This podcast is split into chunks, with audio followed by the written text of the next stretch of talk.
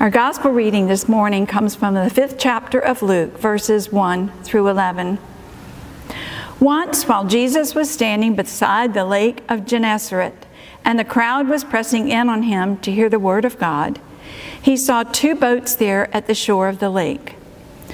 The fishermen had gone out of them and were washing their nets. He got into one of the boats, the one belonging to Simon, and asked him to put out a little way from the shore. Then he sat down and taught the crowds from the boat. When he had finished speaking, he said to Simon, Put out into the deep water and let down your nets for a catch. Simon answered, Master, we have worked all night long, but have caught nothing. Yet if you say so, I will let down the nets. When they had done this, they caught so many fish that their nets were beginning to break. So they signaled their partners in the other boat to come and help them. And they came and filled both boats so that they began to sink. But when Simon Peter saw it, he fell down at Jesus' knees, saying, Go away from me, Lord, for I am a sinful man. For he and all who were with him were amazed at the catch of fish they had taken. And so also were James and John, sons of Zebedee, who were partners with Simon. Then Jesus said to Simon, Do not be afraid. From now on, you will be catching people. When they had brought their boats to shore, they left everything and followed him the word of God for the people of God. Thanks be to God. Everybody has a fishing story. Gerald was just sharing his big catch with me. My story begins catching brim at the river as a boy, teaching Jack and Addie Grace to fish off that same pier with Star Wars and Barbie poles, hauling in an epic catch on an epic day, fishing as a family in Alaska, and getting outfished by my new bride Susanna on our honeymoon. My favorite fishing story is about a new female pastor at a church, though. And just to be clear, this is not Pastor Jenny's story. She's been roundly accepted and beloved in her short time here already. Not true of Pastor Mary's fishing story. Excellent preacher, teacher, leader, caregiver. Just a few months into the job, she had wowed and won over almost everyone young and old, except for a few good old boys. They just couldn't accept or appreciate Pastor Mary's amazing gifts and skills. If you can't beat them, join them. So she decided she would take them up on their offer to go fishing. The trip didn't start out so great for them. Not 50 yards away from the dock, they realized they left the cooler. Ever the pastor jumping in to help before they can even turn the boat around. Pastor Mary says, I've got it, and promptly jumps out of the boat and starts walking on water back to the dock. Walking on water. The good old boys, they shake their heads and one says, Dag nabbit, would you look at that? She can't swim. She can't even swim. Hope that's not your fishing story. Walking on water. Now, that would be cool. While Jesus walks on water in another story, he still has some fishing story to tell today in Luke's gospel. It's a whale of a tale, just as it's a story of calling to the first disciples to fish for people. It's our story as disciples to follow Jesus catching people. Listen now for your story within Peter's story. A story as old as the Bible itself Call stories with all the same highlights. First highlight amazing miracle breaks into the everyday. The story starts seaside with the hemorrhaging crowds forcing Jesus into one of Simon's boats and out on the water to speak the Word of God. After wrapping the lesson, Jesus has some fishing advice for Simon. Because these professional fishermen had been up all night and couldn't catch a thing. Jesus says, Fish in uncharted deep waters. They take his advice. And lo and behold, they catch so much fish, their nets are busting at the seams. They call up another boat and catch so much fish, they nearly drown in abundance. It's miraculous. Simon being showered with this unearned, undeserved, gracious gift of a fishing catch to end all fishing stories. An amazing miracle in an everyday activity to men doing everyday jobs. Second highlight, or really it's a low light. Who? Me? Not me. This is the classic first response of every Bible call story and often echoed in our own call stories. Who? Me. Wait a minute. God, you can't be talking to me. Are you talking to me, Jesus? Not me. As Simon responds, I'm a sinful man. I mean, I'm a sinner. I'm no good. I can't speak. I can't lead. I can't swim. I can't walk on water. I can't talk about Jesus. I can't. You fill in the blank. Or the other big excuse I'm too blank. I'm too busy. I'm too scared. I'm too tired. I'm too worried. The good news comes in the third highlight of the story reassurance of the call. The inadequacy is brushed aside in story after story.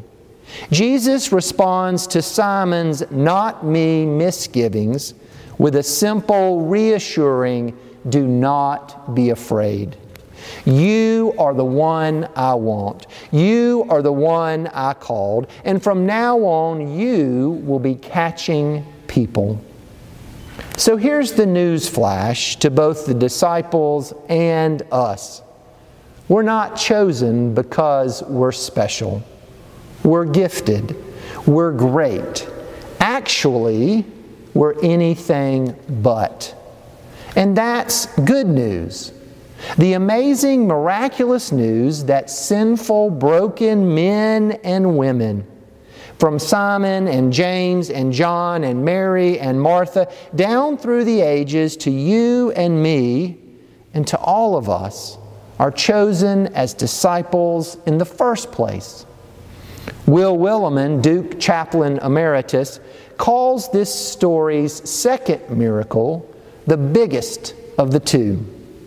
A miracle, by his definition, when God doesn't play by our silly rules. He goes on to say, The God who chose Israel and the church is a sucker for the likes of me, to say nothing of you. You can look it up. Jesus begins his work not by a solo dive into ministry, but by putting the finger on a dozen knuckleheads and calling them to do what he wants done in the world go and produce fruit. The disciples' call is simply a matter of assignment by Jesus, a task that is given to be accomplished, work done for the Lord and His mission. Here's the other half of that good news story it's not about us, it's not about you. It's not about me. It's not about any one of us. And thank God for that. This fishing story is about Jesus and his power over heaven, earth, sea, and sky. As the two miracles attest fish raining up from the depths, and disciples blessed with the ability to catch people. It's all about Jesus from beginning to end, this story. Just stop right there. Put that up against our viral hashtag me first culture. What? It's not about us? Really? It's not about me? As Jill Duffield states, followers of Jesus are just that followers of Jesus. Follower of Jesus. Sent out to catch people for Jesus. The irony, of course, is that in focusing on Jesus and not ourselves, we all but drown in an abundance of mercy, grace, love, and joy.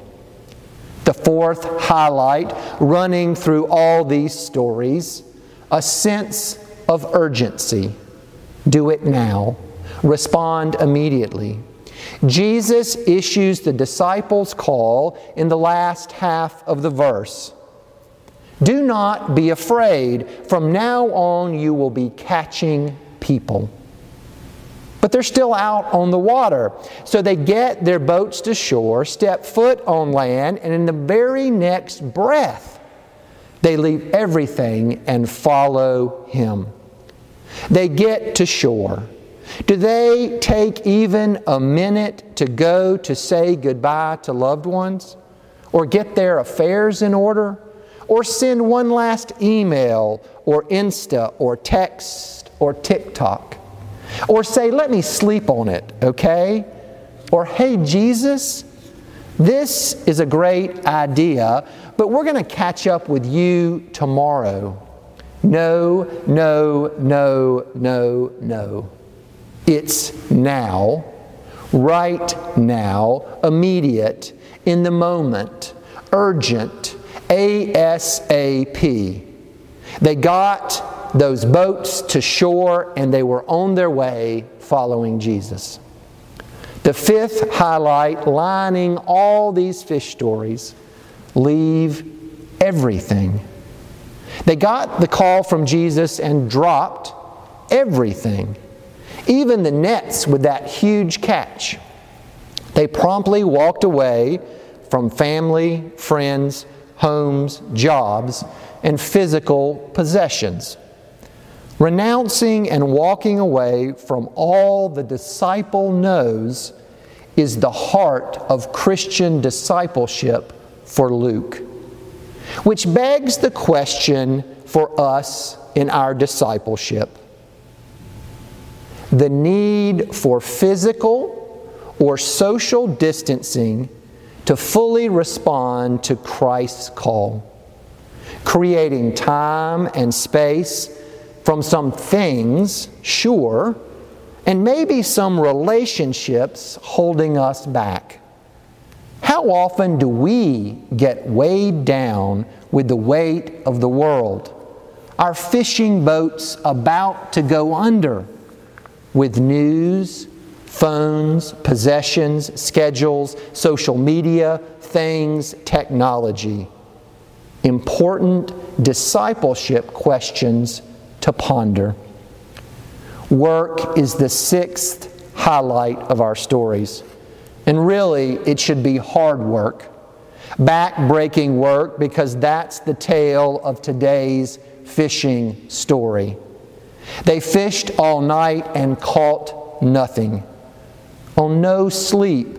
They fished the next day and then had to strain and stretch to pull in all those fish. our stained glass window, really highlights their strength and hard work. This is a fishing forecast for our discipleship.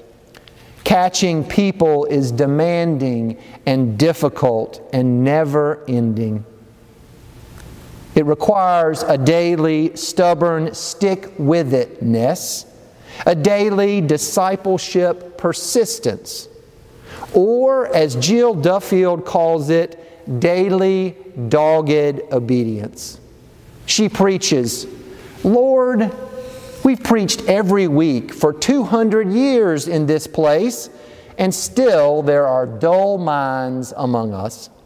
Jesus, we've marched in the streets time and time again, and yet injustice persists. Dear God, we've operated this homeless shelter for as long as anyone can remember, and never is there a night when no one needs our services. Lord, we worked all night long, and our nets came up empty.